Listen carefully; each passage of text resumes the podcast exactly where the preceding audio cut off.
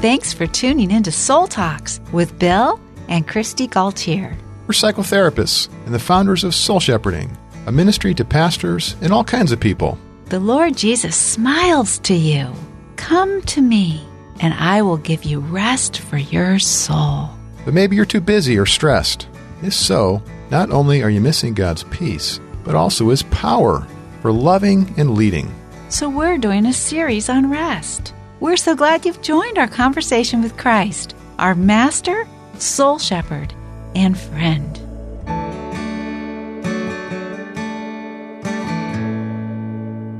Today on Soul Talks, we're continuing our series on rest. Pray and play with Jesus. Did you say play? I said play. That's kind of surprising. I love the concept that we would pray and play with Jesus. I learned it from Eugene Peterson years ago, and that's his explanation of what Sabbath is. That's great. Yeah, it's how it's a surprising connection between praying and playing. That when we're praying at our best, we're going to be playful about that. There's going to be a spirit of adventure and discovery and uh, enjoyment and uh, spontaneity. Mm. Uh, that's also true of our work. When we're doing our best work, it's going to be like that. And when we are at our best in play and enjoying the moment, we're going to have a sense of God consciousness. Mm-hmm. Yeah. So when, when talking about Sabbath rest, we want to keep praying and playing together. Yeah, that's important to be intentional about the play.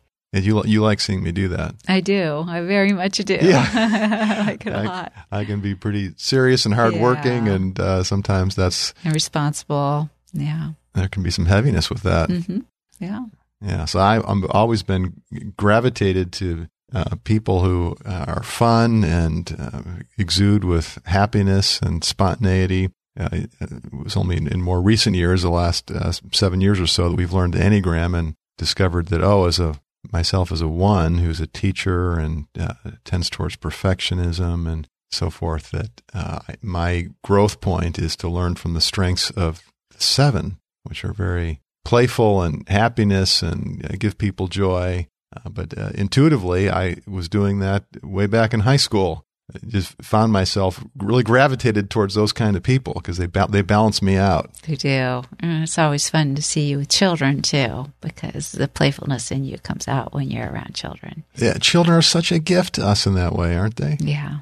Yeah, it's no surprise when we really think about it that Jesus would have said, "The kingdom of the heavens belongs to the children and the childlike." We need to learn from the children. It's so easy for us to to miss that if we don't really think about it. And so, yeah, we often talk with pastors and other leaders who are type A and they're they're drivers and they're careful thinkers and students like me.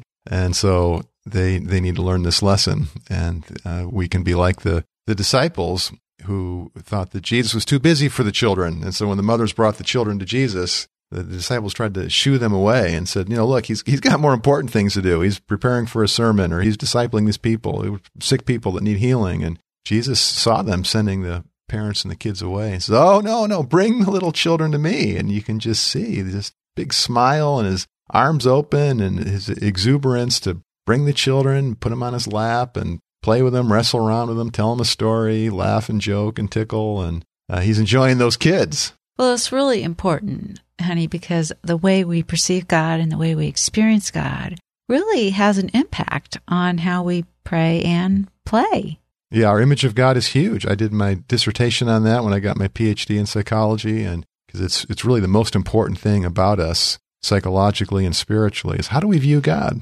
hmm Very important, has such a great effect. And if I think that God is wanting me to be productive all the time and is expecting me to earn his favor, then I'm not going to rest or play. Yeah, we we get ourselves working at the spiritual life and working at our ministry in ways that are over the top earnest hmm and start to suck the life out of us and the people around us. Yes. It was a big lesson to me when I began to see that, wow, the attitude, the spirit, the disposition that I have, it affects, as, as a father, it affects my whole home. My kids are feeding off of that energy or lack of energy, my positivity or lack of it, my playfulness or my perfectionism, whatever that spirit is, it's affecting the home. And then seeing that you know, years ago when I was uh, leading a lay counseling center in a church uh, in a pastoral role and uh, in a spiritual formation role, and seeing that the, all the staff, uh, 400 volunteers that uh, are under me, and I'm teaching, they're feeding off my demeanor. Mm-hmm. And that's like more important than these great ideas I want to teach them. Yeah. Yeah. it's like what really makes a difference is do, do I remember their name? Do I look them in the eye? Do I greet them? Do I hug them? Mm-hmm. You know, do I care for them? Uh, can we laugh together? Do I hang out with them? That personal relating, yeah. that's what facilitates the ministry. Yeah. It really does. And it's the same for us with God. If we feel anxious around God, like we've got to be pleasing Him all the time, we're not really going to relax and, and rest or play. And I think that there is a key here in how we see God. And it was key for me when I learned that Jesus wanted to play with me and, mm-hmm. and he took delight in playing with me. I remember being at the beach with our kids one summer and I was just delighting in watching them play in the ocean. Just, it was such a delight to me and such a joy to me. And I sensed God saying to me, Kristi, just as you're delighting in your kids having fun and playing, I delight in you when you play and I want you to rest and play. And it was like he issued this invitation to me to play with him. Yeah, one of those stories. Our our oldest David, uh, I think he was I don't know maybe f- four years old or so, and we were at the beach, and he was afraid of the waves. Mm-hmm. And uh, so I think this uh, really illustrates what we're talking about. That the, the Lord inspired me to help him battle the waves. And so there was actually a serious lesson that I wanted to teach him. I wanted to help him not be afraid and help him discover that he could take courage and have confidence and deal with the waves. But we did it in a fun way, mm-hmm. and so we, I got him, I recruited him. Let's, let's find some sticks, and these sticks are swords, and we're warriors, and we're going to go fight those waves. There's some mean waves out there. We're going to go get them, and uh, so you hold my hand, and we're going to go attack those waves, and we're going to beat them back. And so then, as the waves would come in, we would run away from them and go ah, and, and w- with great fun, but yeah. like we're scared because yeah. they're they're bad waves out there. And then as they would go back into the ocean, we would go chasing after them and go, "We're getting you! Get out of here, you bad waves! We don't care about you. We don't. You're not going to hurt us." And we go back and forth and having so much fun doing that. And he wasn't afraid of the waves anymore. Yep, he surfs now yeah. and plays in the waves. So thank you for that. Yeah. So the work of fathering happened in the context of play. Yes. And that is a, a helpful way. And sometimes we don't necessarily have to have children in our lives to play. We found that um, when we're with people, we're leading them on retreats and we encourage them to go out into time of solitude and silence and rest. One of the things we say is play, play with Jesus. Jesus wants to play with you. And oftentimes, you know, there aren't any children around, but they'll play on a playground or swing on a swing. It takes them right back to being a, a child again. And they're able to see Jesus smiling at them and delighting in them. It can be so healing. And then they come back into the community and they're just so joyous and alive and connective.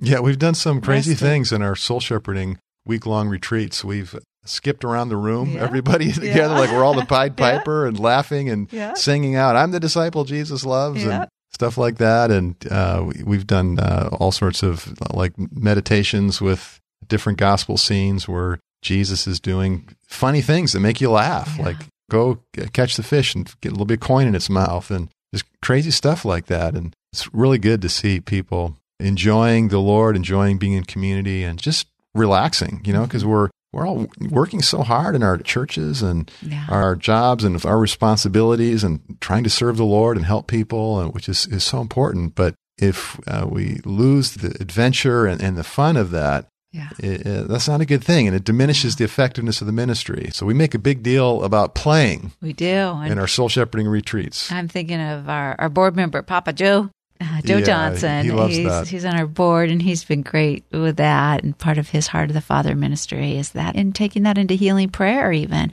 because that that's an example of play being healing and playing with Jesus. Mm-hmm. And he leads meditations on that. And we've gotten to do that on our, our retreats too. And it, it's just such a, a gift. And it's so important to rest because there's a difference kind of if you look at kids playing or i think about how i played as a kid there's this fine line between play and work mm-hmm. it's like i would pl- be playing kitchen and our kids played kitchen and now when i'm in the kitchen it feels like work hmm. but there's times when we're away on sabbatical or it's a sabbath and i'm at rest and i'm present to the lord and I'm able to play in the kitchen again. And it, it, there's a fine line there because it's like what makes the difference is being present to God and being present in the moment and being free of any sense of responsibility or productivity or any end goal, but just be free to experiment with the ingredients, with the tools. It's a lot easier for me if we're away and it's somebody else's kitchen, I've yeah. noticed, yeah. than if we're at home because there's like new toys to play with in their kitchen. yeah, and that's the challenge when it's our home, our family, our work, our church, our ministry. We have a sense of responsibility mm-hmm. about that, which is a good mm-hmm. thing. But we can uh, lose touch with the reality. No, no, Jesus is the leader. And that's a really important thing that I remind myself of all the time and uh, lead men and women in ministry in different ways of conversation and meditation to just to really just saturate our thinking and our prayerfulness in appreciating that no, in this role that I serve in, Jesus is the leader and he is shining in glory and he's smiling as he does it. He's got a joy about him because he's in the Father and Son intimacies and knowledge. He's in the kingdom of God. And as Paul taught us, the kingdom of God is a, a reign of, of righteousness, peace, and joy. Mm. Joy, happiness in the Lord.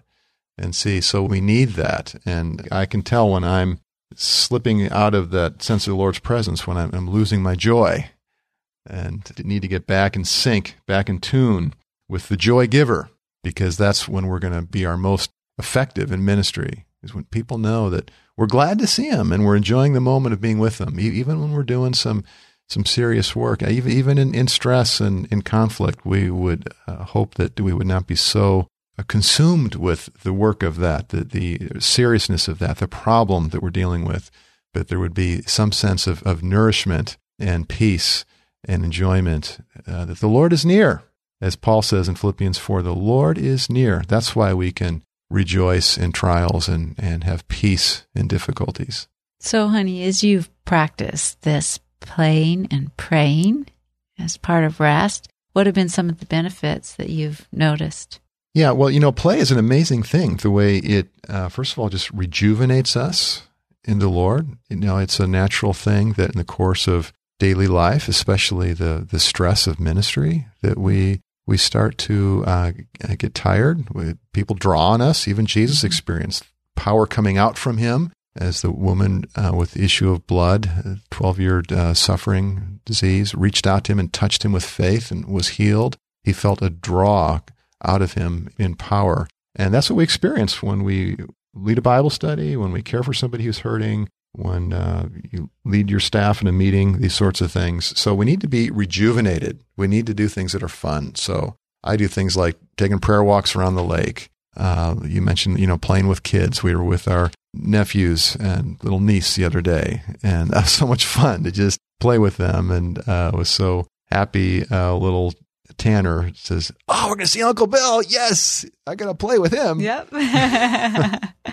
he knows to expect play with you, and that I think Jesus would want us to think that way about him. Yes, Amen. Preach it, sister. Looking forward to being with him and playing with him. Yeah, I love that. Uh, one so, of the things I enjoy about playing is playing with our cat. Charlie and you know our, our, previous cat little kitty even would when she wanted to play she would go over to the string hanging from the couch and she'd look at the string and she'd look at me and she'd look at the string and she'd look at me because she wanted to play. Yeah. And so we should look to god like that too sometimes like well let's play lord and anticipate that. Yeah so play re- replenishes us and revives us and it bonds us with people. Mm-hmm. you know one of I feel close to you when we play. Uh-huh. Yeah we love to spent some time at Disneyland together, especially when our, we were raising our kids. We would passes were a lot cheaper back then, but every other year we got passes and we just had so much fun as a family, just uh, going to the parades and going on rides together and having adventures and bringing little snacks and eating them while we're in line. And uh, yeah, it's so this, important. This last summer when we were driving my brother-in-law and sister's car, from Washington to California for them as they were moving. We played, we stopped, and we ran on the sand dunes, and we explored some new forests, and it was fun. It was bonding for us. It was good for our marriage. It was it was rejuvenating for us. Yeah, and people in our ministry feel that when we play with them, when we make it fun, mm-hmm. the, the small group or the, the meeting that we're leading or the church service, we want to exude with that joy. We want people to know that we're glad you're here. We're glad to be together. And we want to rejoice in the Lord together. My favorite benefit of play that you uh, helped me to identify that I hadn't ever thought of, and it was such a surprise. I thought it's so true. Is you said play shows how stupid sin is. Yeah. I thought, oh, that's great. That's so true. Yeah, when we're struggling with uh, any sort of a sin, uh, it shows that we're not satisfied in the Lord. We're not uh, truly uh, enjoying his presence, and we're not like that bee buzzing around the flower, as uh, Jean Guyon talks about in the great classic Experiencing the Depths of Jesus Christ. Uh, and she says that's what scripture meditation is meant to be like, that we're just drawing up sweet nourishment from the word of the Lord. Uh, when we're struggling with sin and various shortcomings in our life, it just shows that we're not nourishing ourselves. We're not finding the sweetness in the Lord. We're feeling like we're missing out on something. We're not maybe thinking of it that. We're not realizing that, but we're going to something over here on the side mm-hmm. to take care of ourselves in a way that actually is uh, disconnecting from God and it's hurtful to other people. And so, yeah, I think that true play is the way that we're talking about it, playing with the Lord, holy Sabbath play that shows up sin for how dumb it is. Yeah. It, really you know, you might say, well, why did Jesus not sin? Well, one answer, sort of a theological one, is like, well, he couldn't. He was the Son of God. Uh, he was perfect. It's like, that's actually not a very good answer, even though it's true. Uh, Jesus didn't sin because he knew how stupid it was. He knew that there's nothing good in that. That's not going to bless me. It's not going to bless anybody else. And it, uh, it's going to love God. I'm not going to disconnect from my Father. Guess what sin is? We think about sin as though it's bad things that we do, but at a deeper level, sin is rejecting God's loving rule in our life. And Jesus was too smart to ever do that. It's such an important point, honey. So helpful for us to remember that because it restores Jesus to the point of respect that he deserves instead of so often we just kind of diminish him into, well, he was special or, you know, he had it easy or something like that. And, and yet he wants that for us too. He wants us to be too smart to sin. And he shows us the way, yeah, which is one of the really important emphases that we bring in our ministry, whether it's in our Easy Yoke book or in the uh, soul shepherding retreats that we lead, the when we meet with men and women in ministry, the groups that we lead, and so forth. We're always trying together to press into those father and son intimacies yeah. and to see that our Lord and Savior, the Son of God, is also the Son of Man. He's a human being and he's tempted and tried in every way that we are. He understands, as Hebrews says, he's our great high priest. He understands our weaknesses and our needs and our struggles and he shows us the way. He says, Come with me, take my yoke upon you.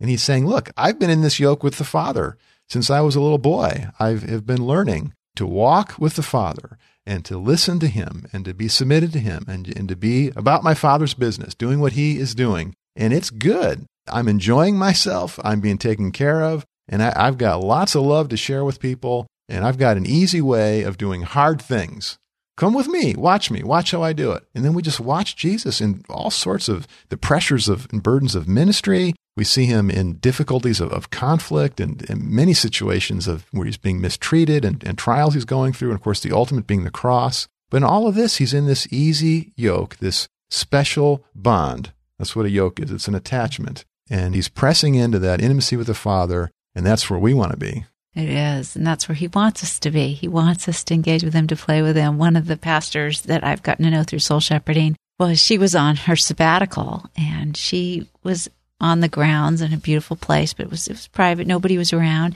And she found herself starting to just dance, just express herself. And just she'd entered into a period of rest here. And now the creativity coming, mm. the expression, the ease in the moment. And then she just she had a vision of Jesus coming and dancing with her and it was a beautiful vision of him dancing with her at all different ages, uh, you know, going down to a little girl and even a baby holding. It was a very healing, special experience that God gave her there in that moment of play and pray.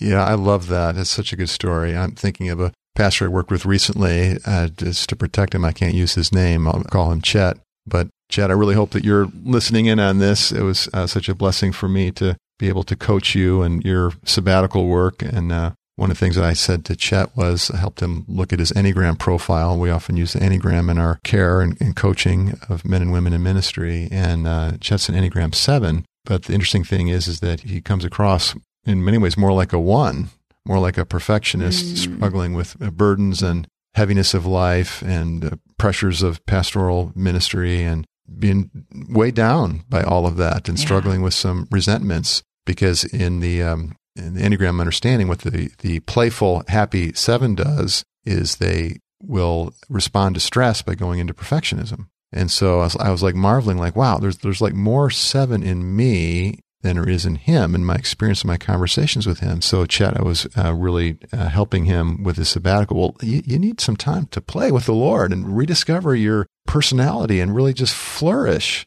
in the Lord's loving presence and joy. And so let's not let this sabbatical be too earnest about all the things that you need to learn and all the scriptures you need to meditate on and all the questions that you need to ask and all the ways that you need to hear the Lord's voice. And yeah, that's all true, but that's secondary stuff. We need to help you just enjoy the Lord Jesus, who is your friend. And so, what would you like to do with him? You're going to be with your best friend. What would be fun for you? And so he came up with camping and doing some rock climbing and just seeing what emerged there and then doing some journaling or just sort of writing down his experiences. And so leaning into that play, that's what was renewing for him. And that's what the Lord wanted for him. The work that needs to be done, and even in a sabbatical context or a, a retreat context, where you might say, well, there's something that needs to be accomplished here. I need to hear the Lord's voice. I need to discern this or that, or I need to learn this situation here. I need to learn something in this. The best way to accomplish that is going to be through enjoyment and spontaneity and adventure and uh, relaxing into the Lord's presence. And so that's why it's so important that all of us, we pray and play with Jesus and bring that spirit of making every effort to enter God's rest, bring that into our work and our responsibilities. Jesus, we do pray and ask that you would help us to behold your smile and your invitation to come intimately to you and to play, to relax, to express ourselves, to enjoy the good things you've given us. Pray this for each of our listeners that they would respond to your invitation to play this week. In Jesus' name, amen.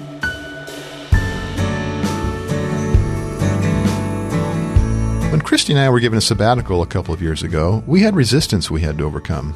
We've seen this also in pastors and ministry leaders who have sought our help for sabbatical planning and counseling. Out of our experience, we created a sabbatical guide for pastors. We thank God that in just over one year, it has been used by over 10,000 people.